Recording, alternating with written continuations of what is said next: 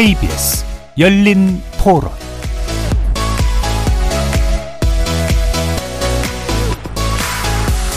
안녕하십니까. KBS 열린 토론 정준희입니다.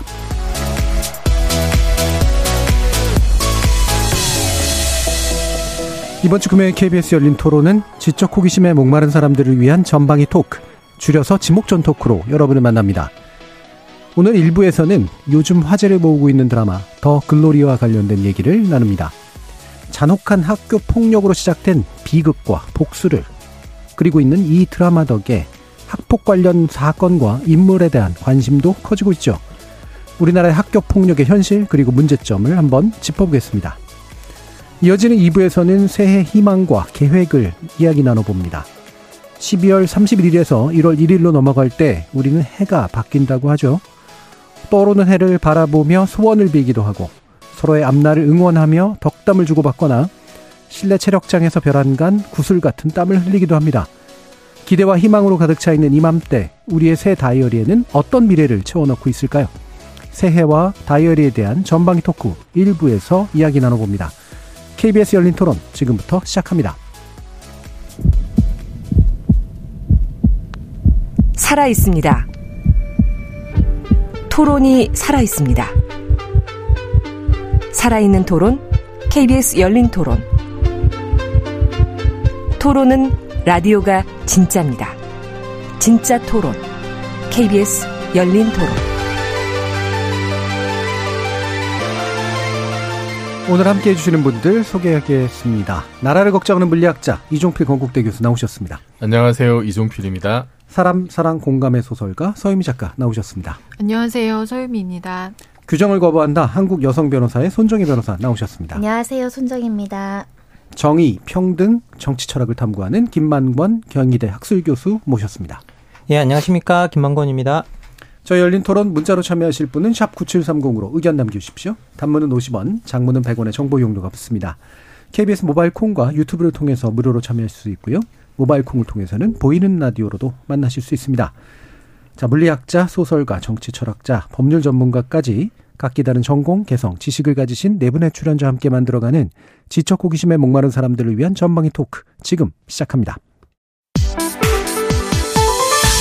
KBS 열린 토론 때리는 거 이런 거는 다반사고 몸에 화상을 입히고 뭐 이런 게 나오니까 끔찍하죠. 설마 저렇다면 내 자식들은 혹시나 피해자나 또는 가해자가 될 수도 있지 않을까. 너무 잔인하고 좀 사실적으로 그린 것도 있고 배우들이 연기를 너무 잘한 것도 있고 해가지고 초등학교 한 3, 4학년만 돼도 충분히 나쁜 짓을 할 수 있다고 생각하기 때문에 처벌이 강화가 돼야 된다고 생각해요. 우리 때는 심했어요 장난이. 뒤에 물지연자 밑에 깔린 쟁반으로 머리 때리고 막 지금 보면은 그게 학폭인 것 같아요 제가 생각해도. 중학교 때 약간 따돌림 같은 거를 하는 걸 목격한 적이 있습니다. 말렸어야 되는데 저도 너무 어렵고 무서웠어서 그렇게 하지 못했던 것 같아요. 지금이라면 당연히 말릴 것 같습니다. 피해자가 너무 힘들어하잖아요. 아니 뭐 당하는 사람들은 얼마나 괴롭겠어요. 그 학교 내에서 약자들일 건데 우리 사회적 약자를 보호하듯이 보호해줄 필요가 있고 그리고 학교 폭력 같은 경우는 사회가 요구하는 그런 수준이 변하고 있기 때문에 뿌리를 뽑아야 된다고 봐요.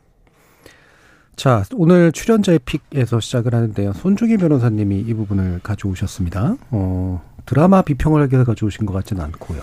일단은 제가 직업적으로 학교 음. 폭력이 음. 증가하는 것을 많이 느끼고 있고요. 상담도 음. 많이 하고 있고 실제 학교에서 학교 폭력 건수가 작년 재작년 대비 급증하고 있고요. 예. 학교 폭력 심의위원회가 굉장히 지연되고 있어요. 이건 음. 뭐 여러 가지 요인이 있는데 코로나19에 이제 비대면으로 하다가 대면하면서 이제 아이들 충돌도 많아지고 행사도 많아지고 음.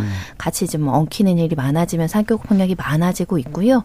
그래서 사실은 학교 폭력 문제가 굉장히 조금 어 학교 현장에선 되게 골치 아프고 해결하기 어려운 난제들이 되고 있는데 최근에 또 제가 본 드라마가 이 학교 폭력의 어떤 내용들을 그리고 있는데 많은 부분들이 관심을 갖고 있더라고요. 음. 그래서 이 계기로 한번 생각해 보니까 저희 K 컨텐츠의 우수성과 OTT에서 인기 굉장히 많은 분들이 실감하고 있었을 텐데 아이들 나오는 청소년들 드라마엔 학교 폭력이 빠지지가 않습니다. 예. 예, 최근에 제가 재밌게 본 드라마만 하더라도 뭐 지금 우리 학교는 음. 좀비 영화인데 항상 학교 폭력이 있었고 뭐 이태원 클라스도 학교 폭력으로 아이들의 갈등 문제가 비춰지고 해서 이 학교 폭력이 굉장히 일상화된 소재로 우리 너무 가까이에 있는 것 같다라는 우려도 들고 음. 또 이런 학교 폭력에 대해서 잔혹 복수국인데 이게 사실 많은 사람들이 보면서 어, 어떤 생각을 가지고 계신지 또 우리 작가분들 교수님들 의견 듣고 싶었습니다. 예. 학교 폭력이 실제로 증가하고 있다. 어, 이것도 좀 특이하다라는 느낌이 드는데 이게 코로나19의 정말 영향인지 아니면 민감도가 높아져서 신고 건수가 많아지는 건지 뭐 여러 가지 이유들이 있겠습니다만 자, 그 부분 뒤에서 좀 더 다뤄보면서요. 아, 학교 폭력 문제를 이 드라마를 보면서 나는 다시 한번 되새겼다. 이렇게 보시는지. 작가님 어떠세요? 저는 그냥 너무 드라마 재밌게 봤었어요. 예. 원래 이틀에 나눠보려고 그랬는데 음. 자정에 시작했다가 새벽까지 봤었거든요. 음. 근데 이 학교 폭력 때문에 이제 복수를 하는데 저한테는 되게 좀 이 복수를 작가분이 나름대로는 좀 미화하지 않으려고 좀 노력했었던 부분이 좀 재미있었던 것 같아요. 예. 그러니까 나를 이렇게 괴롭혔으니까 넌 죽어 나는 살게가 아니라 우리가 같이 천천히 말라 죽자. 그러니까 음. 나도 이미 망가졌고 나는 이제 더 이상의 희망이 없다. 어 그러면서 용서는 없어. 그래서 어떤 영광도 없을 것이다. 그러니까 아 이것이 학교 폭력이라고 하는 것이 가해자와 피해자가 나뉘었고 나중에도 가서 그 구도가 똑같이 되는 게 아니라 이거는 서로를 망하게 하는 일이라는 것을 좀 보여주고 싶었었던 것 같아요 작가가 그래서 근데 어른인 제가 봐도 그 일부에 나오는 폭력 장면은 사실 굉장히 좀 힘들어서 예. 저는 좀 약간 거기서 아마 그냥 제가 개인적으로 봤으면 아마 멈추고 안 보지 않았을까라는 음. 생각이 들었는데 어 뭐 많이 보셨으니까 뭐 스포가 되지 않을 것 같지만 고데기라는 음. 게 정말 사실 너무 놀라웠어요. 너무 놀라워서 어 영화 그 드라마가 다 끝나고 나서도 그 장면이 계속 남더라고요. 그래서 네. 만약에 정말로 그런 것 때문에 당한 사람이 있다면 저희는 이게 음. 픽션이라고 하는 걸 이미 알고 보는데도 그런데 그걸 만약에 당하거나 가까이서 친구가 그렇게 된 걸 보는 만약에 학생이 있었다라고 하면 아마 평생에 걸쳐서 그걸 잊기 힘들지 않을까라는 예. 생각이 좀 들었어요. 근데 이 드라마는 초반에 실화를 바탕으로 일부 제작됐다고 보이, 써놨는데요. 음. 이 고데기 사건은 청주의 뭐 예, 예. 여중생들 있었던. 음. 사이에서 있었던 실화의 어, 뭐 아이디어라고 할 수는 없고요. 그런 부분은 실화의 기반입니다. 예.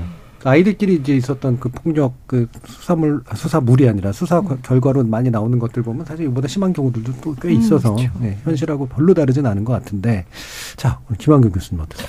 뭐저 같은 경우에는 이 더 글로리 드라마 자체를 전체를 다 보지 못했고요. 음. 뭐 그다음에 제가 1회를 보고 났다음에 뒤에는 너무 궁금한데 시간은 없고 그래서 약간 비겁하게 막 중간중간에 눌러서 보다가 딱 걸린 장면이 하나 있었는데 그때 이제 이 주인공 동은이 이제 그 소위 가해자 학생의 가, 가해자의 그 아이의 그 담임 선생님이 되잖아요. 그래서 거기서 하는 대사 한마디가 전 너무 와닿았었어요. 이 교실에서 다음 세 가지는 아무 힘도 없을 거다. 부모의 직업, 부모의 재력, 부모의 인맥. 이, 이런- 이건 아무 힘도 발휘하지 못한다고 이야기를 하고 있는데요. 근데 사실 그 대사가 저한테는 어떤 걸 줬냐면 학교, 학 교 폭력의 근본은 아이들이 아니라 부모구나라는 생각이 좀 네. 들었었어요.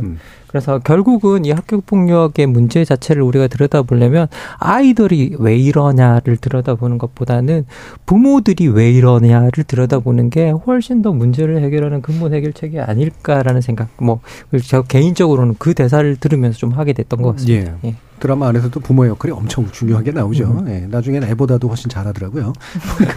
방어를. 예. 이- 이종필 교수님. 저는 그 사실 파트 원이 좀 다소 아쉬웠어요. 예. 왜냐하면은 본격적인 복수가 아직 시작이 안 돼가지고 대체 복수는 언제 시작할까 기다리다 보니까 어느새 8화까지 다 끝났더라고요. 예. 그래서 파트 2가 3월 다시 이제 공개된다고 하니까 그게 좀 기다려지고 아 저는 보면서 그 사적 복수극 음. 아, 이것도 이제 사적 복수 일종인데 그게 채- 지난 몇 년 동안 되게 이제 인기를 많이 이끌었었잖아요. 뭐 어, 빈센조라든지 아니면은 뭐 얼마 전에 끝난 재벌집 막내 아들. 네. 그또 우연히도 그또 송중기 씨가 주연을 했던. 왜 웃으세요? 그리고 이 비슷한 그 학폭을 주제로 했던 그 드라마 중에 대죄의 왕이라는 것도 예, 있어요. 예. 네. 어, 약간 이제 결은 조금 다른데 이제 뭐 소재나 이런 건 굉장히 비슷한. 그래서 이게 여전히 인기를 얻는 현실이 참 좀 안타깝다. 음. 아, 안타깝고 이게 뭐 다른 식으로 보자면은 어떤 공적인 체계에서의 응징, 조치 음. 이런 것이 여전히 잘 작동하지 않는 현실이 반영된 게 아닌가 싶고 그리고 저는 또 하나 이제 그이더 글로리에서 참 좀 와닿았던 게 어떤 거냐면은 이게 개인의 복수극이고 개인의 피해에서 출발한 건데 그 안에 보면은 사회 구조적인 문제들이 이렇게 또 녹아 있더라고요. 예. 그래서 이게 아마 우리나라뿐만 아니라 다른 나라에서도 이제 그 공감을 많이 하는 것이 이게 그냥 어떤 학교에서 잔인한 폭력이 있었다. 아, 거기에 대한 복수다. 여기서 끝나는 것보다도 이것이 결국은 사회 구조적인 모순이 어떻게 투영된 결과가 아닐까라는 생각이 많이 들었는데 예를 들면은 그 가해자 이제 연진이 동훈한테 피해자 여- 동훈한테 이럽니다. 동훈이 이제 왜 대, 대체 나한테 왜 이러니? 그러니까 연진이 하는 얘기가 나는 이래도 아무 일이 없고 너는 이래도 아무 일이 없다. 음. 너는 사회적 약자니까. 음. 그러니까 사회적 약자를 함부로 대해도 된다. 라는 것이 이미 박혀 있는 거예요. 예. 고등학생들이 그걸 안다는 거죠. 음. 그걸 아는데 그거는 어른들한테 배웠을 거란 말이에요. 음. 그래서 저는 이게 말하자면 폭력의 어떤 프랙탈 구조? 프랙탈 구조라는 게 어, 미시적인 데서의 어떤 구조가 거시적인 데서 반복적으로 반복되는. 나타나는 것이 예. 프랙탈 구조라고 하는데 어쩌면은 교실에서 일어나는 그런 폭력의 양상이 그게 좀 더 넓게 보면 우리 사회 전체에서 일어나는 일들의 예. 투영이 아닌가. 왜냐하면 지금도 사실 보면은 뭐 힘을 가- 권력 있는 사람들이 힘 없는 사람들을 공공연하게 핍박을 하는 경우들을 여전히 보고 있잖아요. 예. 뭐 가장 가까운 예를 들면 12구 참사 유족들이 굉장히 평범한 사회적 약자들인데 힘 있는 사람들에게서 여전히 좀 이렇게 2차 가해를 받고 있는 이런 모습들이 있고 그러면 그런 모습들을 학생들이 봤을 때 어떤 느낌을 가질까? 예. 그러니까 사회적인 장치가 약자를 보호한다고 해서 학폭이 줄어들진 않겠지만 사회적인 장치가 약자를 핍박한다면 그것은 학생들에게 엄청나게 부정적인 시그널을 줄 거거든요. 음. 아 원래 이래도 안 되는데 나는 할 거야라는 것과 어 이래도 되는 거야? 그럼 나도 할 거야. 라는 거는 천지 차이라는 거죠. 예. 그래서 저는 아 이게 그 일단 어른들의 책임, 어떤 사회 구조적인 문제 이런 것도 함께 좀 고민을 해야 되지 않을까 생각이 들었습니다. 예. 지금 2786님이 학생들이 빈부 격차가 많이 생겨서 학교 폭력이 더 많아지고 있다고 생각합니다. 우리 청소년 시절은 공교육 하에서 공평하게 자랄 수 있도록 도와주시면 좋겠습니다. 예, 여기서 우리라고 하는 건 이제 청소년 시절 일반을 얘기하시는 것 같고요. 우리 때 얘기는 분명히 아닌 것 같고. 저는 이게 학교 폭력으로 통칭되는 게 저는 약간 불편한데, 어, 대등한 싸움의 영역일 수도 있고, 하지만 그럼에도 불구하고 폭력이니까 제어돼야 되는 게 있고, 대등하지 않은 괴롭힘의 영역이 있는데, 그 괴롭힘이 극단적으로 폭력적으로 나타나는 형태잖아요. 이건 비, 대등하지 않은 그런 구조에서 만들어지는 거라, 이 부분은 이제 약간은 좀 다른 맥락으로 바라봐야 된다라고 그렇게 생각을 하는데, 어, 어떠세요? 그, 변호사님, 이게 실제로 막 많아지고, 실제로 현장에서 그런 것들이 이제 다루시는 경우들도 좀 많이 있으신가요? 근데 사실은 이게 드라마 속에서도 적나라하게 드러나는 게 친구 사이에 사실은 우월적 권력 관계가 존재하는 경우에 이런 폭력이나 네. 갑질이나 괴롭힘이 그렇죠. 나타나서 그래서 고등학교 시절에 그렇게 폭력을 행사하고 그 피해자에게 괴롭힘을 했던 아이가 성년에 이르러서는 성년의 삶도 미치는데 또 다시 직장 내 괴롭힘을 시작하거든요. 음. 사회적 약자에 대해서는 권력형 우월 관계가 있, 있는 한 성인이 된 친구한테도 원래 친하게 지낸 친구한테도 자기가 직원으로 돈 쓰고 부리고 그리고 그게 자기가 우월적인 존재라는 걸 끊임없이 권력을 행사하거든요. 결국은 학교 내에서도 그러니까 객관적인 힘의 차이, 싸움을 잘하는 아이, 못하는 아이, 아니면 사, 교육 관계가 좋은 아이, 교육 관계가 좋지 않은 아이, 아니면 뭐 돈이 많은 아이, 뭐 돈이 없는 아이, 아니면 공부를 잘하는 아이, 아닌 아이, 아니면 뭐 거기에 일진인 아이, 아닌 아이. 그러니까 수많은 권력 관계가 존재할 수 있는 요소 요소마다 취약한 그 여러 개가 취약한 학생한테 학교 폭력이 가해지거든요. 근데 그거는 사실은 성인들도 그거를 조직에 나와서 사회에 나와서 방어를 못 하잖아요. 다수가 나한테 그러면. 근데 학교 내에서는 그런 게 훨씬 더 강화된 형태로 폐쇄적으로 아이를 심리적으로 공격하기 때문에 좀 보호 시스템이 가동이 돼야 되는데 우리나라 학교 폭력의 가장 문제점은 학교 폭력 가해자를 제대로 처벌하기도 어렵고 사실 학교 폭력이라는 게 어른들 없는데 증거 없는데 CCTV 없는 데서 벌어지니까 가려내기가 쉽지 않습니다. 예. 피해자 가해자 혼동되기도 하고요. 그렇죠. 네. 피해자가 가해자가 되는 경우도 있고 정말 심각한 학교 폭력이 아니면 서로 막 혼재돼서 서로를 음. 서로를 공격하다가 끝나는. 근데 그 과정에서 피해자가 좀 보호를 못 받는 일들이 굉장히 많이 생기고 특히 학교 폭력을 접수해도 학교나 교육청에서 어떤 어떤 처분이 나오는 게 너무 늦어지거나 손방망이라서 그냥 중고등학생들은 학교 폭력이 발생하면 엄마들이 머릿속에는 학폭 무해 접수에 그냥 교- 경찰서 가 그게 훨씬 신속해 이런 말이 돌거든요. 예. 그래서 근본적으로는 학교 폭력에 대한 경각심을 이 드라마가 다시 한번 환기시켜 줬다면 뭔가 학교 폭력에 대한 좀 신속성, 정확성 그리고 전문가를 많이 길러서 뭔가 보호를 좀 철저히 하는 그런 조금 제도의 개선으로 따랐으면 좋겠다 그런 음. 생각을 해봤습니다. 예. 지금 수정님께서 어, 저 학생 때 생각해 보면 드라마에도 나오는 것처럼 선생님들이 가난한 집 애들, 성적 안 좋은 애들 위주로 때렸던 것 같습니다. 주인공도 학폭 신고했다고 더 심한 피해를 보게 되고요. 이건 또 이제 바로 중재하지 못하는 그 교사의 문제 이런 것들도 있는데 어 그러면 그 다른 분들의 그 학창 시절로 한번 돌아가 봤으면 좋겠습니다. 요즘 그 타임 그 돌아가는 회고물 되게 유행하는데 가- 돌아가면은 나는 어땠을까 그리고 돌아가면 누구 때려주고 싶을까 뭐 이런 거 모르겠습니다. 어 모르겠습니다. 이게 저는 선생님들이 때리는 건 많이 봤고요. 학생들이 학생들끼리 싸우는 건 많이 봤는데 이른바 이제 삥뜯기라고 이제 부르는 것처럼 이제 돈을 갈취하는 건 이런 것들은 꽤 있었던 것 같고요. 어떠세요, 김만근 교수님도 저랑 비슷한 세대신데. 아니 뭐 저희들이 학교 시절 돌이켜 뭐 돌이켜 보면 근데 이렇게 그 사- 뭐 사람들마다 경험이 또 다 다를 것이고 그리고 이제 내가 경험한 것의 한계 내에서 그런 것들 을 자꾸 경험하게 되는데 저는 학교 다니면서 제가 했던 가장 최악의 경험은 뭐였냐면 선생님들이 그 학교 폭력을 당한 학생한테 야 이런 폭력이 발생한 데는 당한 너한테도 책임이 있어. 네, 예. 라고 늘 말하는 그 항상 그렇게 말씀을 하셨어요. 여기에 그래서 심지어 생활 기록부에도 교우 관계를 잘하지 못한다라는 식으로 기록하시고 뭐 그런 경우도 상당히 많았던 것 같거든요. 그래서 이제 그런 경험을 몇 번 이제 그 지켜보고 옆에서 지켜보고 사실은 제가 학교에서 뭐 친한 친구 한 명이 그런 경험에 말려서 정말 고통받는 것도 봤었고 그리고 아무리 봐도 저 맡고 있는 애가 잘못한 게 아무것도 없는 것 같은데 근데 이게 뭐 뭐가뭐이 가해 학생들의 가해 학생들의 편은 아니겠지만 맡고 있는 너도 뭔가 잘못했기 때문에 맡고 있는 거야라라고 이제 이야기하시는 어떤 그런 선생님들의 논리를 옆에서 보는 게 상당히 듣기에는 좀 힘들었다라는 생각이 들고요. 예. 그런 점에서 사실 학교에서 그 당시만 해도 선생님들의 권위가 엄청났었는데 근데 그렇게 가장 권위를 가지신 선생님들이 그 안에서의 어떤 확고한 중재를 잘 안 하셨던 것 같고 음. 그리고 그 중재 형태가 맞은 애도 잘못했다는 식의 네. 어떤 중재가 항상 그런 방식으로 이루어져서 그렇죠. 둘이 세워놓고 서로 예. 따, 따기 때리라고 그런 적도 있었어요. 네. 그리고, 그리고 억지로 예. 악수시키고 네, 그렇죠. 예. 뭐 그런 식의 화해가 너무 많았기 때문에 이런 방식으로 문제를 해결하는 해결 어, 해, 뭐 해결이 되나 싶은데 사실 지금 우리가 쭉 이게 그러면 지금은 그렇게 해서 얼마나 개선이 되었냐 들여다 보면 실제 크게 개선된 게 별로 없다라는 게 느껴지는 건 지금은 뭐냐라고 하면 거기에 있는 선생님들이나 학교 관계자들이 학교 폭력이 일어났을 때 많은 보도나 실제로 이 관계 관계되어서 일하시는 분들의 말을 들어보면 일단 선생님들이 야 그거는 우리가 어떻게 할 수 없는 부분이 많다 그러면서 오히려 물러서서 예, 예. 이제 책임을 회피하려는 경향으로 나타난다라고 예. 이야기를 하고 계시는데요. 그래서 지금 현재 어쨌든 모든 상황에서 들여다보면 과거로부터 지금까지 일괄적인 것은 피해 학생을 제대로 보호하지 못하고 있는 건 뭐 지금 여전하다라는 생각이 듭니다. 예.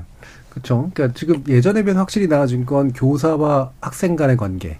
그러니까 비대칭적이지 않게 됐잖아요. 상당히 많은 부분에서 폭력 핵 쓰는 일도 거의 없고. 그런데 이제 학생과 학생 사이의 관계를 중재할 수 있는 교사의 힘이라는 건 훨씬 약해져서 야, 약해졌고요. 그렇죠? 예, 예. 책임을 회피해야 되는 상황들, 자기가 뒤집어 써야 되는 상황들이 많이 생기니까. 자, 서 작가님은 어떤 경험들을 네. 가지고 계세요? 저는 해맑게 다녔었나 봐요. 예. 저한테 그러니까 혹시 약간 해맑으신 이유가 빵을 좀 뺏어 먹었나? 근데 저 학교 다닐 때는 약간 그 학교 폭력은 조금 뭐라 그러지 일반 학생하고 좀 거리가 있었던 것 같아요. 예. 약간 날라리 깡패 이런 형태로 예, 예. 그래서 소문으로 뭐 돈을 뺏는다. 예. 예를 들면 뭐 운동화 점퍼 세 건데 뺏겼다. 음. 예. 뭐 이런 얘기 정도를 좀 많이 들었던 것 같아서 어떻게 보면 약간 오히려 어 지금 뭐 더 글로리나 이런 데서 그리는 것보다는 오히려 환경이 안 좋거나 조금은 공부에 관심이 예, 예. 없거나 이런 친구들이 오히려 학교 폭력을 행사하는 쪽으로 예전에 훨씬 많이 그려졌던 것 같아요. 네네. 그 선생님들도 그래서 학교에 안 나오거나 음. 예를 들면 좀 불량한 애들 음. 그런 애들이 보통의 그냥 애들을 괴롭히지 않니라고 음. 생각했지 지금의처럼 약간 그 돈과 권력 자체로 되게 지배한다는 느낌. 그러니까 그때는 힘이 세다. 뭐 예를 들면 예뻐서 인기가 많다. 잘생겨서 뭐 인기가 많다.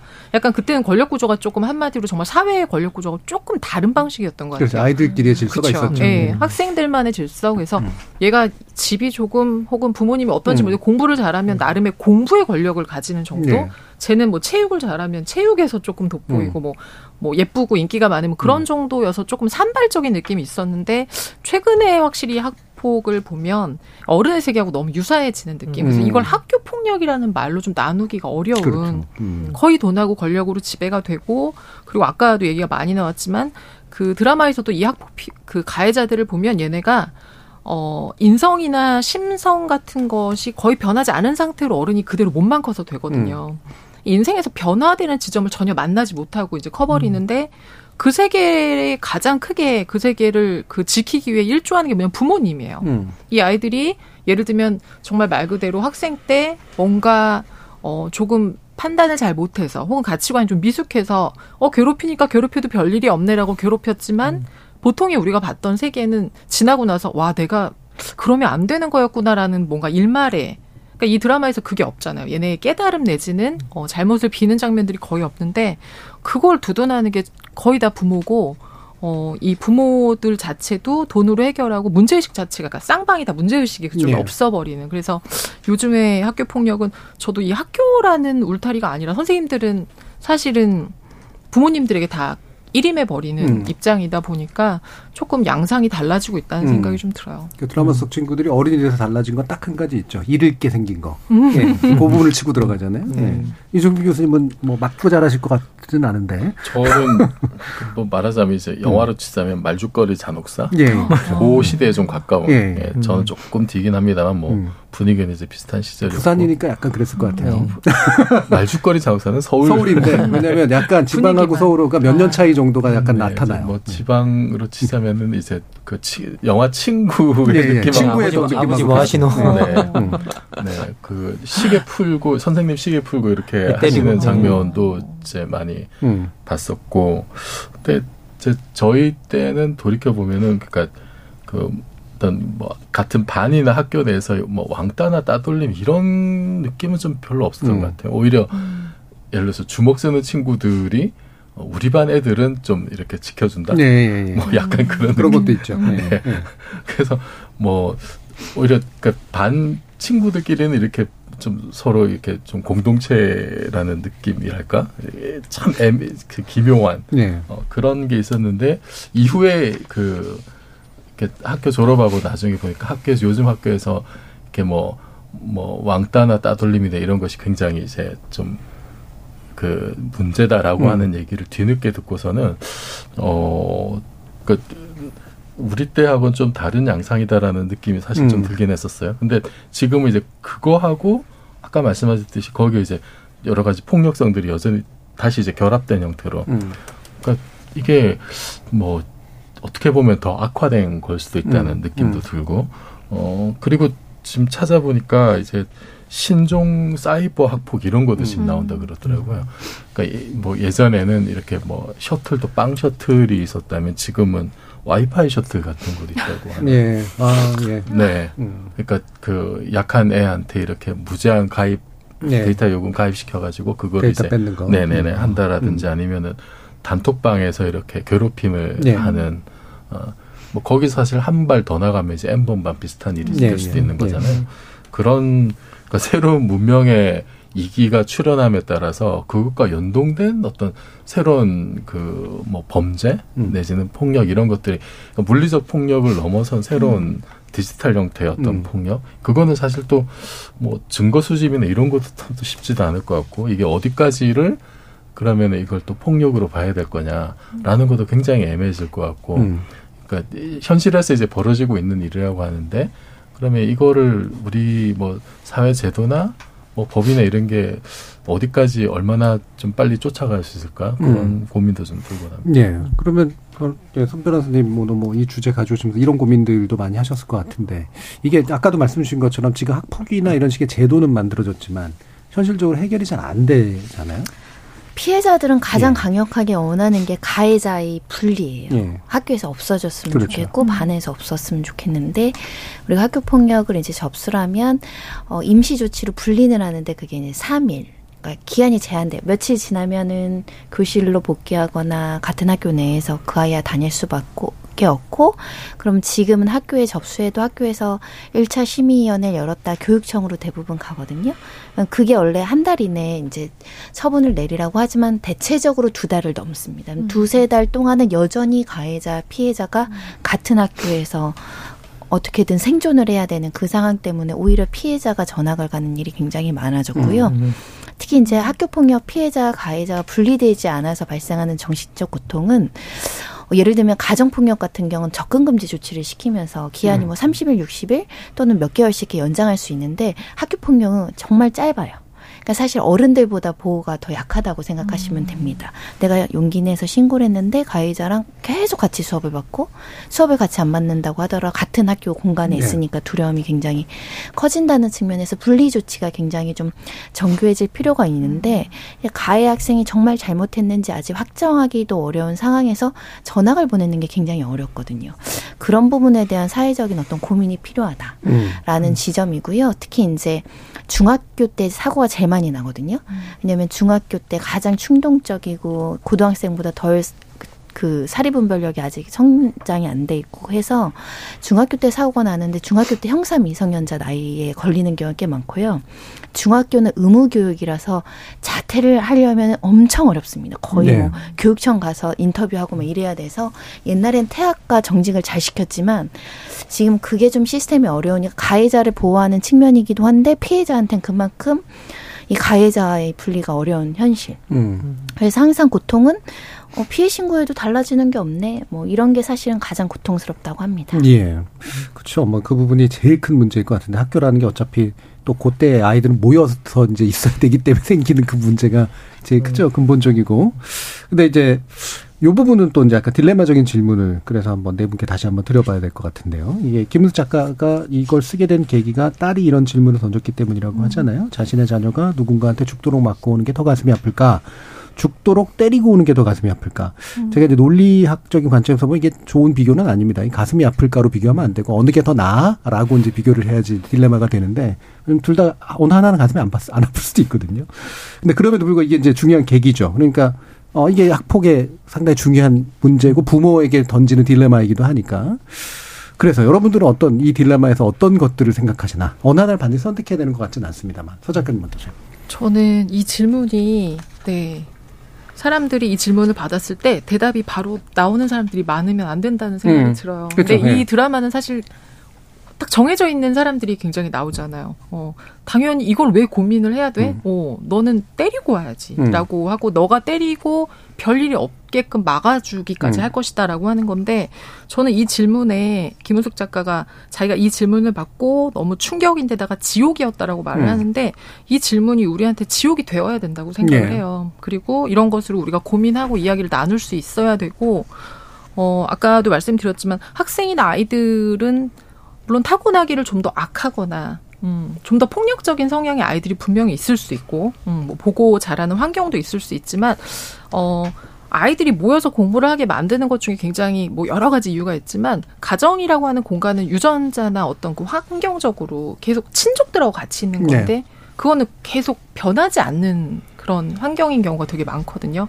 학교라는 게 이제 아이들이 만나는 바깥으로 만나, 나가서 만나는 가장 이제 일차원적인첫 세계인데 이 세계가 아이들이 가치관이나 세계관을 확립해 갈 수 있게 도와줘야 되는데 자기가 가정 내에서 예를 들면 이러저러한 가치관을 보고 자랐다 하더라도 나가서 그게 아 이건 정말 옳은 게 맞구나 혹은 옳지 않구나를 알고 형성이 돼서 옳은 어른이 돼야 되는데 밖에서 만나는 세계가 어른들이 보여주는 모습들이 어, 돈이나 권력 같은 것들이 역시 이기는 것이다. 네가 공부를 열심히 해도 네가 올라갈 수 있는 선은 여기까지다라고 하는 걸 보여주고 이런 잘못을 해도 처벌받지 않거나 옹호받을 수 있다라는 것들이 너무 그러니까 이게 어차피 세상에 나가면 이미 그렇게 될 거라고 하더라도 안전망이 좀 있기는 해야 되는데 어른들이 너무 이런 질문에 대한 지옥 같은 고민을 하지 않으니까 실제 지옥이 많이 펼쳐지는 것 같아요. 예. 그러니까 이게 제가 그래서 딜레마를 만들면 이게 윤리적 딜레마가 돼야 된다는 거죠. 둘 다 윤리적으로 문제가 있는 행동이니까 그렇죠. 가슴에 아픈 건 감정의 문제인 거고 어떠세요, 김한국 교수님? 뭐 저는 일단 뭐 음, 맞고 오는 게 마음이 아프냐라고 하면 맞고 오면 당연히 마음이 아프죠. 뭐그 부분. 근데 이제 뭐 때리고 온뭐 때리는 그런 상황에 대해서는 어떻게 또 생각할 거냐라고 해야 되는데 사실 그 부분에 들어가면 아이의 행동보다는 저 자신에 대한 질문이 생길 것 같아요. 네. 내가 어떻게 이 아이를 교육했길래 이 아이가 음, 이렇게 하고 다닐까라는 첫 번째 그 질문 이 오게 될 것 같고요. 그래서 사실 그 질문이 향- 항해, 항해야 하는 것은 아이가 어떻게 행동하고 있는가라기보다는 아까도 처음에 시작할 때도 말씀드렸다시피 내가 아이에게 어떻게 비춰지고 있고 내가 아이에게 어떤 가치관을 전달하고 있고 내가 아이와 어떻게 교감하고 있는가 그것에 관해서 첫 번째 질문이 들어가야 될 것 같고요. 그리고 그 질문을 하는 과정 속에서 사실 그렇게 사람을 방 그리고 뭐 우발적인 사고도 아니고 나의 아이가 반복적으로 뭐 이렇게 학생들을 괴롭히고 다녔다라는 걸 알게 된다면 그럼 그, 그때부터는 사실 나 자신의 행위나 나 자신이 가진 가치관에 대한 근본적인 질문이 들어가게 될 것 같아요. 음. 아이와 내가 같지는 않지만 어쨌든 우리는 기본적으로 아이와 우리의 삶이 연결되어 있다고 믿고 근본적으로 우리가 많은 연구들이 보여주는 걸 따라가다 보면 결국은 아이들의 행동의 행위 패턴은 대부분 다 부모가 하는 행위를 그냥 그대로 네. 반영하는 경우가 상당히 음. 많기 때문에 근본적으로 내가 삶을 살아가는 방식, 내가 가지고 있는 가치관 이런 것에 대한 근본적인 질문이 시작되는 부분인 것 같아요. 그래서 상당히 도덕적으로는 어떻게 보면 아이의 어떤 삶, 삶과 더불어서 나의 어떤 삶의 방식 그리고 나의 가치관에 대한 근본적인 질문이 시작되는 순간이 되지 않을까라는 음. 생각이 듭니다. 음. 이종필 교수. 아, 저는 이 질문 받고 아, 혼자 살길 잘했다는 이거 너무 어려워요, 진짜. 네, 어려운 질문. 무자식이 상팔자라는 생각이 들었는데 음. 음, 그 과학자들은 이제 어려운 문제를 접하면 극단적인 생각을 좀 음. 잘하거든요. 어, 그래서 이, 이 질문의 극단적인 형태를 생각을 해보자면 자녀가 사망한 경우와 음. 자녀가 살인자인 경우가 음, 어떨까? 그렇죠. 예, 좀 더. 이렇게 될 것 같은데, 어, 그러면은 조금 더 어떻게 그 좀 선택 선택이라고 하긴 그런데 어, 부모 마음이 어떨지 조금 가늠할 수 있을 것 같아요. 예. 근데 이 이거 관련해서는 이제 그 질문을 이렇게 바꾸고 나니까 또 영화 마더가 생각이 나더라고요. 음, 예, 예, 예. 아, 그렇죠. 네. 음.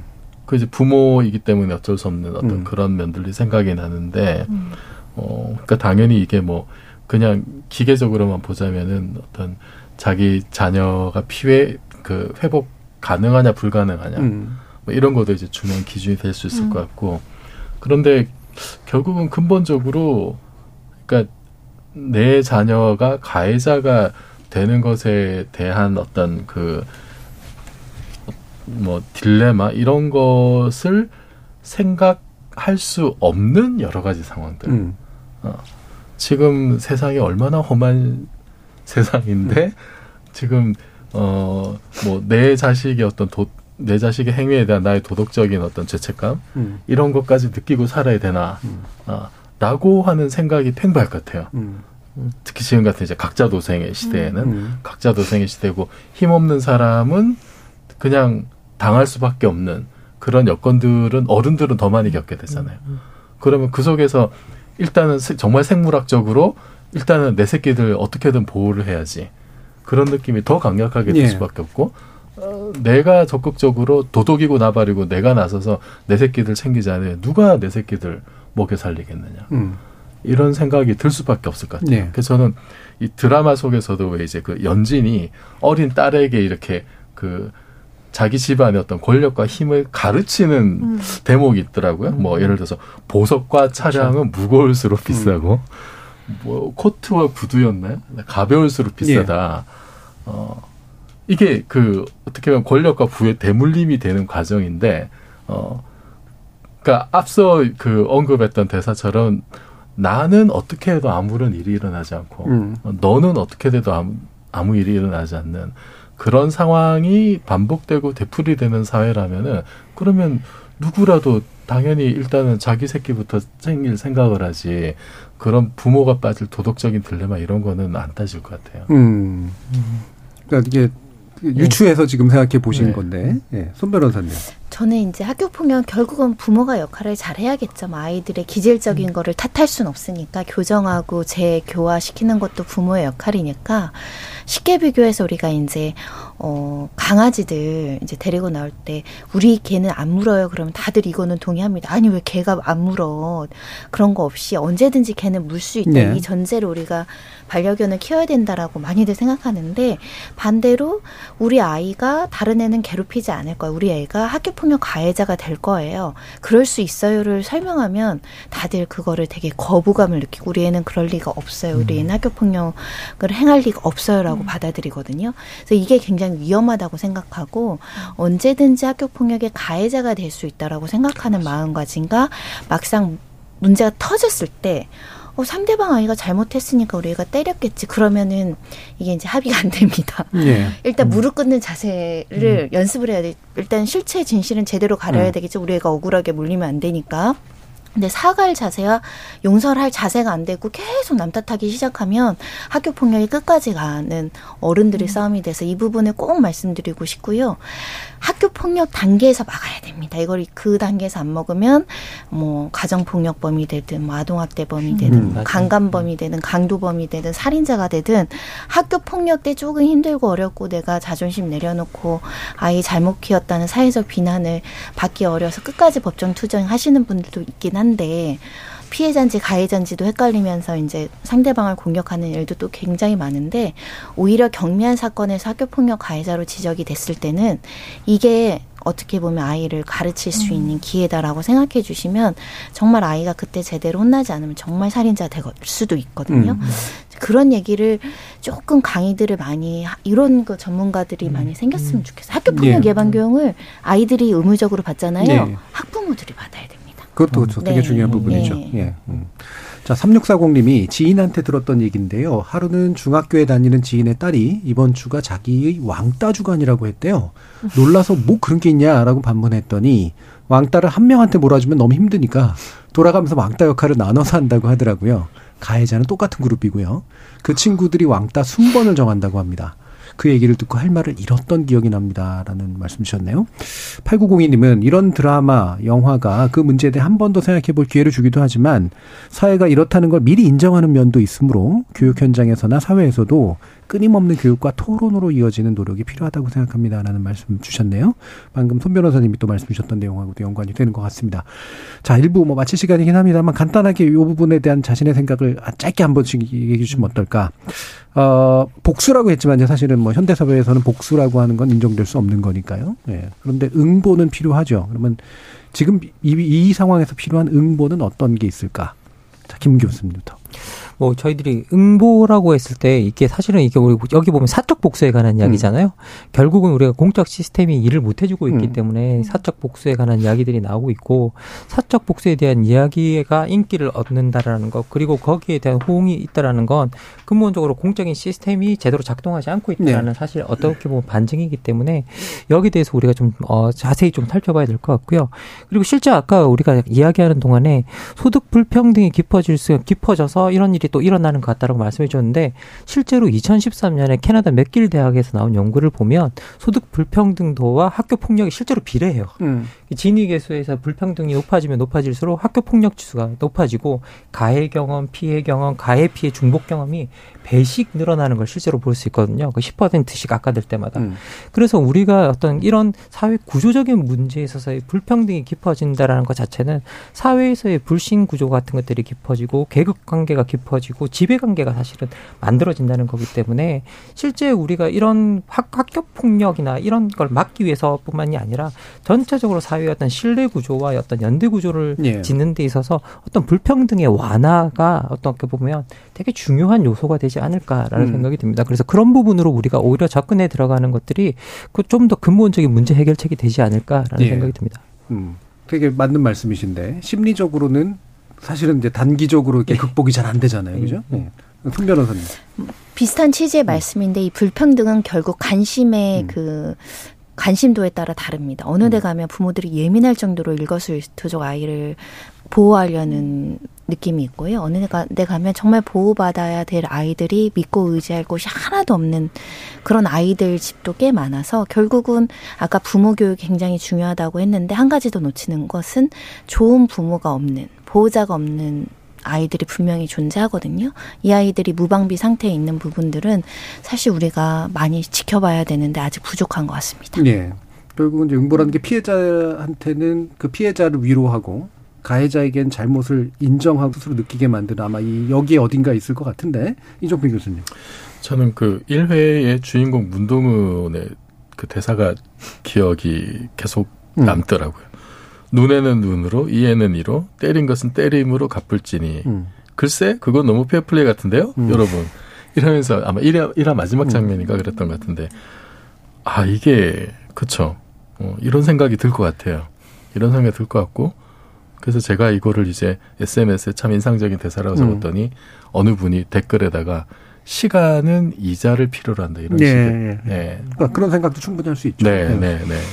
그런데 그 저는 이 보면서 그러니까 사적 복수에게 그러니까 공적인 어떤 시스템이 작동하지 않으면은 당연히 피해자는 어떤 이런 생각을 이게 과연 페어플레이인가라는 생각이 당연히 들 것 같고 또 그런 비슷한 일들을 사회에서 너무 많이 봐왔고 힘 있는 사람들은 어떤 큰 죄를 지어도 사실 뭐 수사조차 받지 않은 이런 일들도 많이 있잖아요. 음, 그렇다고 뭐 이거를 마냥 그렇게 뭐 두 배, 세 배로 보복을 하는 것이 당연히 옳지는 않을 텐데, 어, 일단 출발점으로는 그, 그니까 김은숙 작가가 이제 제목을 글로리를 지은 이유에서 이제 이런 얘기를 했더라고요. 이제 피해자들이 진정으로 원하는 것은 보상이 아닌 진심 어린 사과와 잃어버린 영광을 되찾는 네. 것이다. 근데 글로리가 이제 그런 의미로 이제 썼다고 하던데, 아, 잃어버린 영광. 그러니까 피해자가 사실은 복수를 하게 되면 자기 모든 걸 내던지고 하는 거잖아요. 이제 극중의 문동원처럼. 그거는 사실 자신의 어떤 자존감이나 인간으로서의 존엄성 이런 걸 다 포기하는 예. 거거든요. 그래서 그런 상태까지 가지 않도록 어떻게 어, 이 피해자가 자존감을 회복하고 정상적인 생활을 다시 할 수 있도록 할 것인가. 일단은 그, 그것이 가장 중요한 출발점이 되어야 음. 되지 않겠는가 음. 생각이 좀 들었습니다. 네. 서 작가님. 네, 저도 어 여기 이제 문동은이 복수를 위해서 인생을 다 바치잖아요. 그러면서 웃지를 않아요. 웃을 일이 생겨도 마음이 약해질까봐 웃지 않는다라고 하는데 어, 뭐 법적 처벌이나 이런 여러 가지 어, 제도적인 것들도 반드시 이루어져야 되고 저는 이 피해자분들의 그 마음의 치유 부분이 되게 중요하다는 생각이 들어요. 그러니까 실질적인 뭐 상담이라든가 네. 음. 그 학폭이 일어났을 때 뭐 합의를 보고 뭐 이쪽을 처벌하고 이런 건 너무 당연한데 그 이후에 그 너 이제 피해자 됐고 이제 했으니까 됐지가 아니라 아까도 말했지만은 저희가 드라마로만 봤던 그 장면 실제로 있었던 일이라고 이제 말씀하셨는데 그- 그런 것들을 본 친구들 그 반에서 그 학폭을 경험한 그러니까 내가 당하지 않아도 어 그것이 이루어진 걸 본 친구들. 이런 사람들에게 좀 마음의 치료, 상담 지원 같은 게 좀 있어야 될 것 같고 가해를 한 사람들도 너가 가해를 했으니까 뭐 전학을 가고 이런 어떤 제도적인 것뿐이 아니라 이것이 얼마나 나쁜 것인가. 아까 이제 그 손 변호사님이 말씀하셨는데 잘못했을 때 어, 외적으로 내적으로 혼나야 되거든요. 예. 음, 그래야 정말 이후에 인생을 그렇게 하고 끝날 것이 아니기 때문에 이후에 이것이 얘가 이렇게 되기 때문에 어쩌면 다시 피해자가 되거나 아니면 더 나쁜 가해자가 되지 않게 하기 위해서 저는 정신적인 치유 부분 책 읽고 감상문 쓰고 네. 이런 뭔가 굉장히 그 어떤 좀 장기적인 프로젝트의 교육이 좀 필요할 것 같아요. 예. 자, 김한샘 님이 빵 셔틀하던 친구가 고등학교 졸업한 지 10년 지났는데도 여전히 신경정신과 약을 먹어요. 그걸 보면서 나는 왜 친구를 못 구해줬나 방관했나 하는 후회를 여전히 하고 있습니다. 라는 말씀 주셨습니다. 자, 일부를 통해서 더 글로리라는 드라마 속에 나온 학교폭력 문제에 대해서 어, 여러 가지로 좀 얘기 나눠봤는데요. 어, 어떤 마음을 어, 더 위로하고 어떤 문제를 장기적으로 해결할 것인가 더 많은 고민이 필요한 것 같습니다. 여러분은 지금 KBS 열린 토론과 함께하고 계십니다. 타키타 타키타 타키타 타키타 타키타 따디게 나도 따디게 나도 따디게 나도 타. 타키타 타키타 타키타 타키타 타키타 따디게 나도 따디게 나도 따디게 나도 물음표가 느낌표로 바뀌는 순간. KBS 열린 토론. 도움이 되는 것 같아요. 계획을 먼저 짜다 보니까 약간 해야 된다는 그런 마음이 생기고 그래서 좀 더 열심히 하게 되는 것 같아요. 책 좀 읽는 거 하루에 최소한 한두 시간씩 읽었으면 하는 게 목표입니다. 요즘은 휴대폰 잘 돼 있으니까 이- 자기 일정 같은 거 빽빽하게 다 이런 데 많이 쓰고 이래. 이런. 퇴사한 지 얼마 안 돼서 one-day class 이런 거 하면서 다양한 도전 해보고 싶어요. 거의 감정을 많이 쓰는 것 같아요. 그냥 하루 정리? 그냥 시간 지나고 봤을 때, 아, 내가 이날은 이랬구나. 저날은 저랬구나. 이런 걸 알 수 있었던 것 같아요. KBS 열린 토론 직접 호기심에 목마른 사람들을 위한 전방위 토크 함께하고 계신데요. 정치철학자 김만건 교수, 물리학자 이종필 교수, 소설가 서유미 작가, 손정혜 변호사 이렇게 네 분 함께하고 있습니다. 자, 제작진의 픽은 새해 다이어리 문제입니다. 음, 문제라고 제가 이야기를 했는데 문제는 아닌 것 같죠? 주제인데요. 어, 계획을 이제 세우잖아요, 보통은. 제가 사실 이 얘기 끄랭 그런 게 이분들은 이미 이제 그 계획 세우실 나이들은 다 지난 것 같아서 잘 안 세우고 계시지 않을까라는 생각이 드는데 그래도 가장 세울 것 같으신 분, 손정혜 변호사님 세우세요? 어, 저 계획을 되게 잘 세우는 학생이고 예. 이제 중간고사 때 하면 이렇게 다이어리 같은 거딱 이렇게 표 만들어서 예. 뭐 이렇게, 그래프도 이렇게 내가 거를 예. 칠하고 막 그랬는데요. 어른 돼서는 또 그렇게 장기 단기 계획 세울 건 별로 없고 이제 하루하루 한 달 한달 스케줄을 빼먹지 않고 아시죠 한번 그렇죠. 까먹지 않는 게 중요하죠. 있고 그래서 일정이 많으니까 네. 사실 한 3년 4년 전까지는 변호사협회에서 다이어리가 매년 나옵니다. 음. 색깔이 달라지면서 어느 때는 초록색, 뭐 음. 빨간색 이렇게 나오는데 그걸 채곡채곡 이렇게 쌓아놓으면 내가 정말 열심히 1년 일했구나 음. 하고 이제 수기를 쓰니까 일정이 하루에 다섯 여섯 개는 예. 넣거든요. 그럼 재판 일정 무슨 색깔, 방송 일정 무슨 음. 색깔, 개인 일정 무슨 색깔해서 알록달록 잘 꾸며놔요. 예. 근데 생각해보니까 중학교 때는 거기에 막 스티커도 붙여놓고 음. 그런 소녀 감상이 있었는데 지금은 이제 다들 내 스케줄을 공유해야 된다면서 이제 음. 컴퓨터로 해야 될 그런 재미가 없어졌어요. 음. 알록달록 뭐 이렇게 형광펜 칠하는 그런 건 재미 네. 없어졌고요. 네, 이게 또 기계로 합니다. 네. 칠한다고 하니까 고개를 젓던 김만건 교수님이 이제는 안 한다니까 다행이다 하고 계셔서 한번 들어봐야겠습니다. 아, 제가 원래 그 학교 다닐 때 수업 들으면서 필기 안 하는 학생 있잖아요. 대표적인 그런 아, 학생이었고. 머리 좋은 학생이 그런데, 그죠? 아, 그렇진 네. 않고 필기도 잘 안 하고 뭐 음. 잘 받아 적지 않는 편이었고 약간 그리고 또 뭐라고 해야 될까요? 다이어리 같은 경우도 이상하게 저는 이렇게 새해 되면 꼭 다이어리를 사긴 했었거든요. 음. 그리고 꼭 한 2개월 정도는 좀 잘 썼던 것 같아요. 음. 근데 나머지 10달 정도는 음. 정말 형편없이 관리되는 어떤 그런 게 좀 있었던 것 같고, 그래서 그런 것들을 관리를 좀 잘 못했던 것 같고요. 음. 그리고 이제 뭐, 사실 이제 손정혜 변호사님 같은 경우에는 하루에 다섯 개, 여섯 개 복잡한 이제 일정이 있지만, 저 같은 경우는 뭐, 하루에 강의 한두 개가 딱 이렇게 이렇게 있기 음. 때문에 대부분 다 있는 시간도 되게 비슷하고, 음. 그래서 그냥 이상하게 몇 년 전까지는 그게 기억이 됐었어요. 네. 며칠에 네, 무슨 뭐, 일정이 뭐 있고. 뭐 있고. 대충 그런 게 음. 기억이 됐었는데 이제 최근에 그게 되지 않기 시작하면서 이제 뭔가 기입하는 일이 시작했는데 예. 이제는 이제 휴대폰으로 이걸 또 다 하게 되잖아요. 근데 정말 우리 변호사님께서 말씀하신 대로 옛날에 그때 그냥 다이어리 사서 적, 적을 때 그 종이에 쓰는 그 느낌이 없 는 음. 건 확실한 것 같고요. 그리고 그 느낌이 되게 좋았던 건 있는 것 같고, 그리고 지금 현재로는 어떤 일정을 적는다라는 것들이 일정의 공유가 되잖아요. 사실 적이 없으면. 그러면 뭔가 제가 쓰는 이제 아이를 키우다 보니까 아이 때문에 제 일정이 와이프가 다 공유가 돼야 되는데 일정표에 이제 와이프 일정과 제 일정이 같이 이렇게 섞여 있는 걸 이렇게 들어가 있는 걸 보면 아 뭔가 삶이 바뀌었다라는 것도 느끼지만 아 나만의 뭔가 공간이나 나만의 음. 그런 것들이 또 사라지고 있구나라는 또 그런 생각도 들긴 들어요. 예, 뒤에 해주신 얘기가 굉장히 중요한데 방송에서 다 얘기를 못 할 것 같고요. 자, 서 작가님. 저는 어 저도 스케줄 그러니까 캘린더 같은 거 예. 사용해요. 거기다가 이제 거기는 일정 기록하고 그리고 다이어리도 저는 써요. 다이어리는 이제 매일은 못해도 이제 며칠에 한 번씩 그 그냥 손으로 쓰는 거. 저는 원래 뭘 쓰는 거 되게 좋아해서 정말 옛날에는 다이어리가 1년에 막 몇 권씩 썼던 것 같아요. 엄청 그러니까 공부도 그냥 음. 있으면 거기다가 막뭐 이것저것 음. 쓰고 해서 많이 썼었고 최근에 근데 많이 줄긴 줄었어요. 돈이 안 되는 글은 안 쓰겠다. 다이어리 돈을 안 주니까 돈 들어와야 씁니다, 어. 힘들어서 뭐 네. 그것까지 쓸 시간이 없어요. 예. 그래서 그래서 못 하게 되는 것 같아요. 딴 걸 할 시간이 너무 많아서 그래서 네 근데 재밌어요. 재밌고 이게 확실히 음, 자판을 칠 때랑 또 이 뭐 그 뭐죠 이렇게 눌러서 쓸 때랑 이 펜으로 종이 쓸 때랑 너무 달라요. 너무 음. 다르고 어 아까 우리 편토매 변호사님이 색깔 얘기했는데 마치 색깔 펜 다르게 쓰는 것 같은 느낌이 있어요. 이거 음. 내적 기록은 뭐 무슨 색 이런 것처럼 내적 기록할 때 또 다르고 그래서 어 분리해서 할 수 있으면 좋을 것 같아요. 저도 근데 최근에 이제 종이에 쓰는 게 확실히 많이 줄어서 한 재작년까지만 해도 두 권 썼어요. 상반기 한 권, 하반기 음. 한권 이랬는데 이제 작년에 한 권을 채 다 못 채웠고 올해는 아예 아직 다이어리를 안 샀어요. 네. 음, 마음에 드는 걸 이제 사야 되는데 그러니까 변하고 있긴 한 것 같아요. 확실히. 예, 예. 그 변하는 게 일이 없어져서 그런 것 같으세요? 아니면은 아, 그건 아니고 돈이 안 되는 거 아니니까. 약간 에세이를 써야 되는 일들이 예. 자꾸 생기니까 한 달에 한 번은 적어도 생기거든요. 그러다 예. 보니까 일기 쓰는 게 확실히 좀 줄어요. 예. 네. 확실히 그 차이는 있죠. 특히 글로 밥 먹고 사는 사람들은 옛날엔 진짜 글이 흘러 넘쳤는데. 맞아요, 맞아요. 예. 지금은 그, 그 흘러 넘친다기보다 메말라가요. 특정한 데 써야 되니까 초과를 아껴야 되는 그런 상태가 됐죠. 이정비 교수님. 어우, 저는 다이어리나 플래너 같은 거를 써본 적이 전혀 없어요. 예. 칭찬되네. 어, 예. 다 그렇진 않고요. 아니, 저도 뭐 대학 다닐 때는 필기 열심히 했던 사람이고, 음. 글씨도 심지어 굉장히 예쁘게 잘 썼던. 예. 예.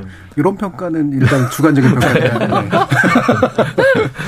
근데 이제 나 점점 이제 안 쓰게 되니까 지금은 악필로 바뀌었습니다만 음. 일단 저는 다이어리 이제 뭐 신년이면 이렇게 막 여기저기서 들어오는 것들이 있는데 그게 몇 년 전 거부터 이렇게 그냥 빈 다이어리가 쌓여 있어요 저는 네. 그 버리기도 아깝고 안 버리기도 그렇고 그 저는 그 빈칸을 보면은 저거를 매일 채워야 된다라는 어떤 강박관념? 음. 저거 어떻게 채우지 저거? 그 저도 그 뭐 작가님 정도는 아닙니다만 어쨌든 뭐 이것저것 써야 될 일들이 많다 보니까 아 좀 틈나면 좀 안 쓰고 싶은데 안 쓰고 이렇게 쓰는 건 내가 뱉어내는 거잖아요.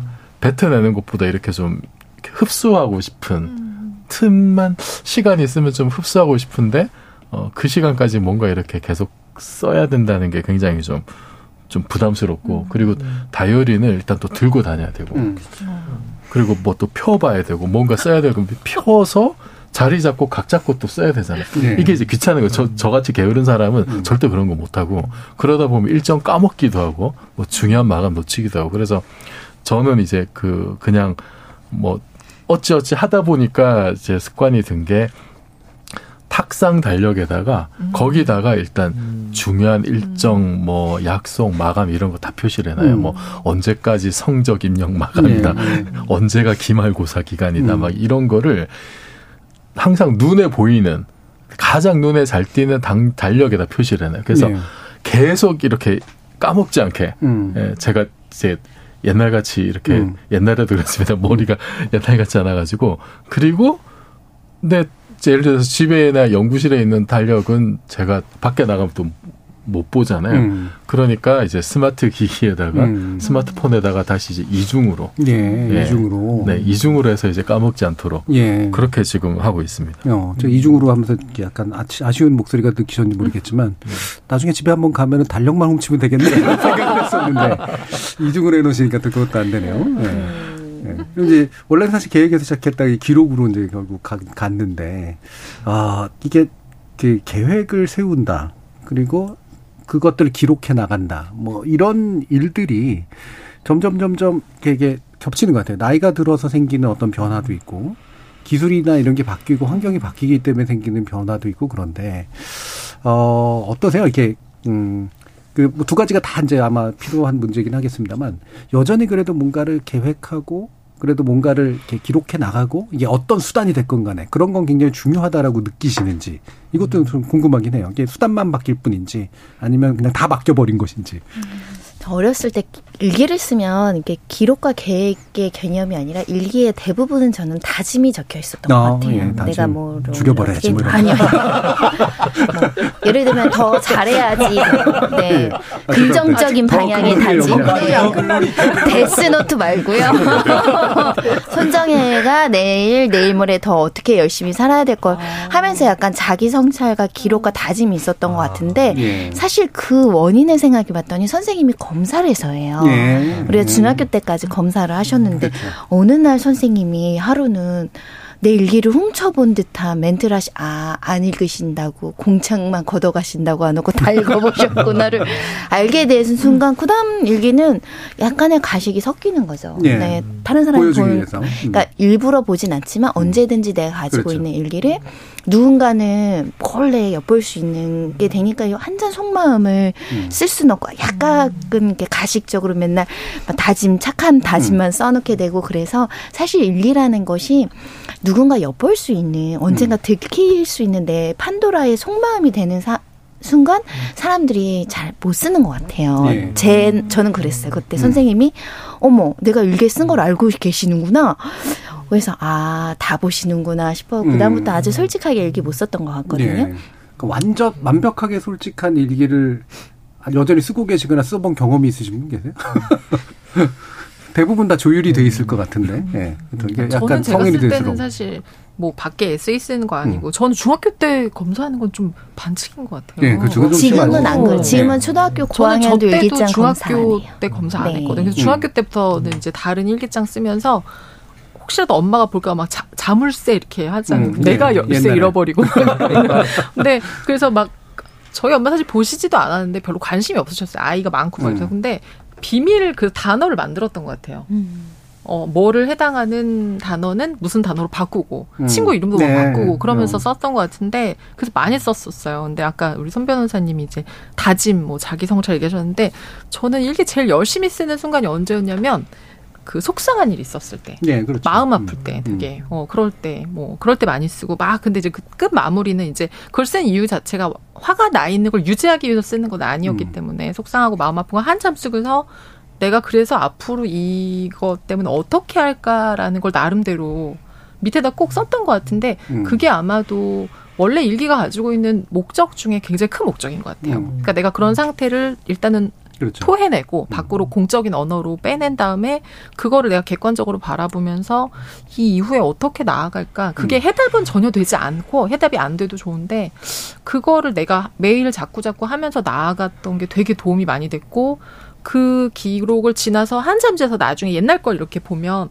아 옛날에 이것 때문에 고민했구나. 지금은 이것 때문에는 고민을 안 하는데. 음. 혹은 나는 여전히 이것 때문에 고민을 해. 이런 것들을 보는 게 자기 좀 성장의 기록 어떻게 보면 아기들 어릴 때 엄마들이 육아 수첩 만들어서 음. 키와 뭐 몸무게가 자라는 추이를 막 쓰고 머리 둘레 막 쓰는데 그 이제 내적 기록을 이제 만들어서 보는 거라서 할 수 있다면은 수단하고 상관없이 저는 인간이면은 인간만이 이제 쓰고 기록하니까 하면 좋을 것 같긴 해요. 음. 저는 오히려 저희 어머니 일기를 훔쳐본 적이 있습니다.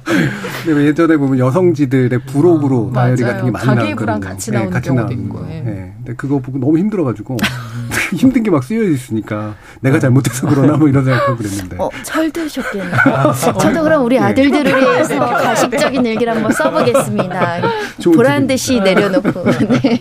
어떠세요? 음. 아니 이게 사실 일기라는 게 저희 뭐 이렇게 그뭐 동서양에서 다 썼지만 뭐 서양에 서 역사적으로 찾아 들어가다 보면 세네카라는 인물이 일기 쓰기를 네. 가장 열심히 음. 장려했던 사람이었는데요. 그 이유가 뭐냐면 일기가 결국은 내가 나 자신과 마주 앉는 순간이고 음. 그리고 그 내 자신이란 이제 아담 스미스의 표현에 따르면 이게 가장 공정한 관찰자라 그러거든요.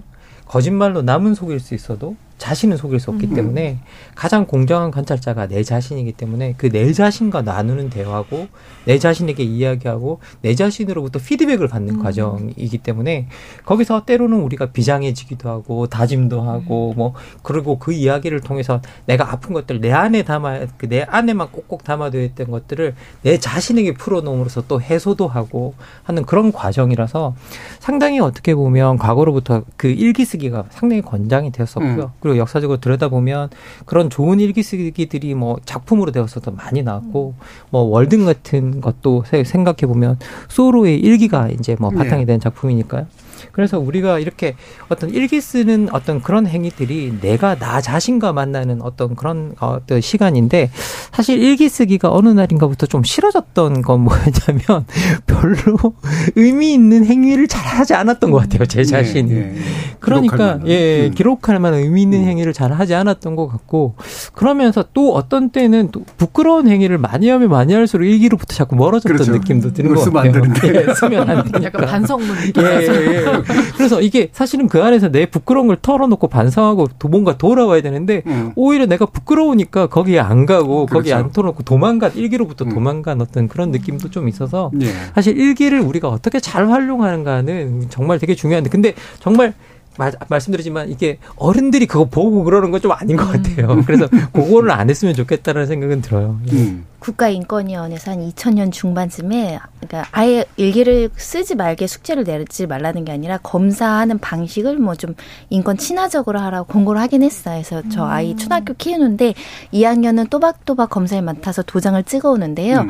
5학년부터는 일기 검사를 안 합니다. 예. 그래서 이제 좀 시대가 변했다 이렇게 말씀드릴 수 있고 갑자기 생각났네요. 예. 예. 음. 생각해 보니까 또 교수님 말씀하신 거에 어, 연장 선수는 안내 일기, 안내 또. 백범 일지, 뭐 난중 음, 그렇죠. 일기. 옛날에 뭐 비만 시대의 뭐 영웅들은 일기를 써도 후손들에게 이렇게 좋은 문학 작품이나 뭐 기술이나 여러 가지 역사를 선물해 준다. 그런 측면에서는 또 뭐 우리 선조들 뭐 어, 뭐라고 표현해야 되나요? 현자들은 우리에게 또 많은 걸 남기고 가셨네요. 음. 예전에는 또 이제 기록이라는 게 워낙 희귀한 것들이었으니까 그걸 쓸 수 있는 분들은 대부분 또 유명한 분들일 수밖에 없는 거였고 근데 지금 아무나 쓰니까 또 어떤 면에서는 이게 이제 어떤 가치를 지니게 될까 뭐 이런 생각도 좀 약간 더 달라진 면도 좀 있는 것 같아요. 이종필 교수님은 잘 안 쓰신다고 저는 그랬던- 초등학교 이후로는 일기를 쓴 적이 거의 없는 것 같고 그때도 방학 때나 이렇게 밀린 일기 쓰는 게 네, 네. 정말 지옥이었어요. 날씨가 정말 제일 문제였죠. 날씨, 아우 날씨 기억하는 거. 하, 지금 생각해도 몸서리 쳐질 정도로. 음. 그래서 억지로 쓰는 글이 얼마나 고통스러운가. 음. 그때 느꼈고 어. 그러니까 가장 좋은 글은 어, 내가 쓰고 싶은 게 넘쳐서 스스로 글을 쓰게 음. 되도록 하는 게 이제 가장 좋은 거라고 저는 생각하고 있는데 어 그래서 뭐 손으로 일기를 쓰진 않는데 이제 그거를 대신하는 게 저는 이제 SNS에 이제 뭐 그냥 생기는 감정들 이런 거를 이제 쭉 쓰죠. 뭐 예를 들어서 오늘 같으면 뭐 예를 뭐 금요일 아- 아르바이트 하러 여의도 왔다라든지 그림 일기가 아니라 사진 일기 비슷하게 올리기도 하고 근데 SNS에 이렇게 그 제 생각들을 그 한 절반은 일기일 수도 있고 예. 절반은 이렇게 사람들과 의사소통하는 걸 수도 있고 성격이 일기 개인 일기장하고 좀 다르긴 합니다만 일기의 성격이 전혀 없지는 않은데 그거를 하다 보면은 이렇게 좀 걱정이 될 때가 있어요. 이게 그 예를 들면은 뭐 이제 제, 제 취미가 이제 나라 걱정하는 그런 거다 보니까 나라 걱정하는 소리를 하다 보면 이렇게 좀 그 격한 소리들이 나올 때가 있잖아요. 그러면은 어 요즘에는 이렇게 주변 분들이 저를 많이 걱정하더라고요. 어 이게 에, 어, 나중에 혹시 어디 잡혀가서 증거가 될지도 모른다라든지 예. 음. 예, 그런 염려를 좀 많이 해주시고 어쩌다 시대가 이렇게 된지 모르겠는데 그리고 그게 그 최근에는 이렇게 뭐 취업하거나 이렇게 인사하거나 이런 때 그 대상자들의 SNS를 이렇게 또 본다고 네, 하잖아요. 그렇죠. 이게 어떤 사람인지. 그래서 뭐 예를 들면 어디 뭐 누가 어느 게시판에 뭐 뭘 올렸는데 이게 일배스럽다 음. 해가지고 왜 또 문제가 됐던 이런 경우도 있었고 음. 그래서 저도 사실은 이제 그런 어 어쩔 수 없는 자기 검열들 같은 게 이제 생기더라고요. 음. 어 나이 들면서 어뭐 예를 들면 이제 뭐 최근에 제가 그뭐 책이 하나 개정판이 하나 나왔는데 네. 책이 하나 나오게 되면은 저도 어쨌든 그 영업사원의 입장에서 네. 하나라도 더 알리고 싶고 그렇게 되면은 옛날보다는 상당히 톤 다운이 되거든요. 음. 어, 세상에 대한 이야기들. 그렇죠, 그렇죠. 예, 한 일주일은 못 가더라고요. 예, 예. 일주일은 못 가고 그럴 때마다 이제 영업사원의 입장이 될 때마다 이렇게 어, 내가 이 이거를 홍보하기 위해서 내가 좀 좀 더 톤 다운을 해야 되나? 음. 어, 세상에 대해서 좀 더 격한 소리를 덜 해야 되나? 음. 어, 미운 사람에 대한 감정을 덜 드러내야 되나? 음. 막 이제 이런 고민들이 막 충돌이 막 생기더라고요. 예, 이제 성인이 되셨네요. 네, 제가 그 여전히 고민입니다. 어, 어, 예. 기록하는 문화, 파쇄하는 문화가 충돌하고 있는데요. 예. 저는 또 이제 변호사 시장에 있어서 그런지 파쇄 업체가 그렇게 또 그렇죠, 화합니다. 그렇죠. 예. 첫 번째는 문서들이 쌓이는데 개인 정보 문제 때문에 음. 일정 기간 지나면 싹 파쇄해요. 음. 그리고 우리가 과거에 큰 사건들을 보건데 기록되어 있는데 거기에 주로 선행보다 악행이 기록되어 있어서 음. 사람들이 보존 기간 안에 다 파쇄를 합니다. 예. 네, 그런 문화들도 조금 아쉬운데 아무튼 현상은 그렇습니다. 예. 지금 유튜브로 땅땅님이 일기 대신 댓글 쓰는데 이걸 모으면 일기가 될까? 라고 이제 질문을 주셨어요. 어, 이런 질문 하신다는 것 자체가 자신이 좀 있으신 것 같아요. 그 정도면 충분히 일기가 될 것 같은데. 근데 댓글이 스스로가 보기에도 남한테 보여주라고 쓴 글인데 모아놓으면 상당히 이제 흑역사 이른바 그런 게 돼버리면 어 그것도 일기는 일기겠죠. 근데 하지만 그렇게 자랑스럽진 못하겠는 그런 상태가 될 텐데 나중에는 파쇄하고 싶어지실지도 모르겠습니다. 이칠 권리 이런 거 되게 중요한 그런 상태가 돼서요. 자 그러면 이제 뭐 시간 마칠 시간이 다 됐습니다. 이거 한 짧게 한 3, 40초씩 한번 얘기해 보시죠. 셰크타원이라고 하는 그 남극 탐험 중에 낙오됐던 영국 탐험가가 있는데 대원들한테 일기를 쓰게 했다고 해요. 이게 생존에 도움이 된다라고 판단을 한 거죠. 그리고 자신이 금으로 된 담뱃값을 버리고 악기와 일기장을 챙겼다. 여러분들도 그럴 것 같으신지 실제로 이런 느낌이 있으신지 서 작가님. 금으로 된 담배값이 없었지만 그러니까요. 예. 굳이 그걸 어, 버려야 네. 어, 생각이 맞아요. 해요. 담배값도 갖고 일기장도 가지면 안 되나 금이 많이 무거웠나 이런 생각이 좀 드네요. 근데 일기장을 꾸겨 넣으면 될 것 같은데. 근데 진짜 그 힘든 상황에서 특히 그러니까 사람들이 이렇게 일기 쓰는 게 아주 버릇이 안된 분들은 대체로 평정한 상태에서 일기를 잘 쓰지는 않을 것 같아요. 근데 힘든 상황에서 힘든 상황을 인식하고 그거를 기록한 후에 어, 절망인 상태에서도 계속 그거를 들여다보는 순간 희망을 갖게 되는 그 희망은 일이 나아지고 해결된다는 희망이 네. 아니라 일은 힘들지만 그래도 내가 지금 여기 살아서 이걸 보고 있다라고 하는 희망. 그러니까 아까 안내 일기 말씀하셨는데 안내가 그 전쟁 중에 사춘기 소녀가 그걸 썼단 말이에요. 근데 걔가 뭐라고 거기 기, 계라 계란이 죄송합니다. 그분께서 뭐라고 기록을 하셨냐면 나는 훌륭한 사람이 되고 싶어. 음. 전쟁 때문에 지금 목숨이 왔다 갔다 하는데 내가 훌륭한 사람이 되고 싶고 그리고 나는 새로운 용기를 가지고 나아가고 있어라고 자기한테 말해요. 근데 일기장 이름이 키티라고 정해주거든요. 그래서 거기에 쏟아내는데 저는 그것이 안내 자체가 뭐 엄청나게 훌륭한 인물이어서가 아니라 안내가 일기에 의지해서 나아감으로 정말 훌륭해지는 과정을 보여주는 거라고 생각을 하고 그래서 안내는 죽었지만 이제 아버지가 살아서 일기를 출간을 하는데 그 기록이 남아서 지금 살아있는 어떤 사람보다도 훨씬 더 생명력이 있는 음, 그래서 우리가 음. 뭐 모두 안내나 안내 일기처럼 되지는 않지만 저는 아까 제가 인간만 이제 읽고 쓴다고 했는데 우리가 사라지고 없어지고 물론 이칠 권리 같은 것도 물론 필요한데 내가 여기 살았다는 기록이 사실 평범한 사람에게 별게 없거든요. 음. 근데 어, 그 일기라고 하는 것으로 끝나고 나서 남는 거가 중요한 게 아니라 내가 살아 있는 동안에 내가 살아 있는 기록. 음. 그 굉장히 의미 있을 것 같아요. 예, 저는 셰클턴에 100번 동의하거든요. 예, 저 같으면 당연히 일기장 선택하고 음. 예, 살려고 일기를 씁니다. 훈련소 갔었을 때 첫날 아무것도 못 쓰게 하는 게 너무 괴로웠거든요. 그래서 치아 껍질 뒤에다가 그날의 불만을 이렇게 막 적었던 그런 기억이 나는데 고통 왠지 뭔가 이렇게 되게 고통을 공유하시는 듯한 네, 마지막 말씀 한번 들어볼까요? 저랑 다르시네요. 근데 저도 이제 극, 극한 상황이 오면 예. 은 뭔가 쓸 것 같아요. 음. 그게 뭐 일기든 뭐든. 음, 음. 글쓰기라면은 생각이 정리되기도 하지만 자신의 어떤 마음과 감정이 다시 이렇게 그렇죠. 정리되면서 되돌아보는 어떤 그런 역할을 또 하게 되거든요. 어, 그래서 예전에 그 보니까 로마에서는 기록 말살형이라고 하는 것이 음, 음. 굉장히 음. 중죄로 이렇게 네. 큰 죄를 지은 사람 아예 그냥 기록에서 삭제를 해버리는 제적이 굉장히 중요한 음, 그렇죠. 음. 큰그 형벌이잖아요.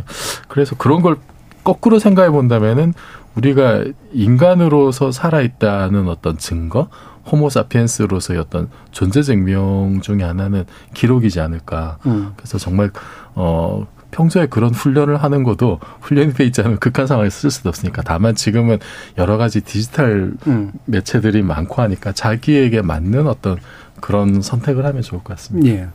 자, 오늘 새해 첫 지목전 토크, 아, 글로리 와 학교 폭력, 그리고 새해와 다이어리, 전방위 토크 진행해 봤는데요. 오늘 함께 해주신 서혜미 작가님, 손종희 변호사님, 김만공 교수님, 그리고 이종필 교수님, 모두 수고하셨습니다. 감사합니다. 고맙습니다. 감사합니다. 다이어리, 일기, 또순 우리말로는 날적이라고도 하는데요. 모두 뜨고 지는 해 그리고 하루하루와 연관된 말입니다. 어렸을 적 일기 숙제를 기억하시는 분들 하루하루 무언가를 적는 것의 즐거움보다는 지겨움, 배신감이 더 강할 것 같긴 한데요. 시시때때로 무언가를 적어야 한다기보다는 적고 싶을 때 그걸 풀어내는 것이 더 중요한 출발점이죠. 또 계획과 기록이 굳이 같은 공간에 있을 필요도 없어 보입니다. 지금까지 KBS 열린 토론 정준이었습니다.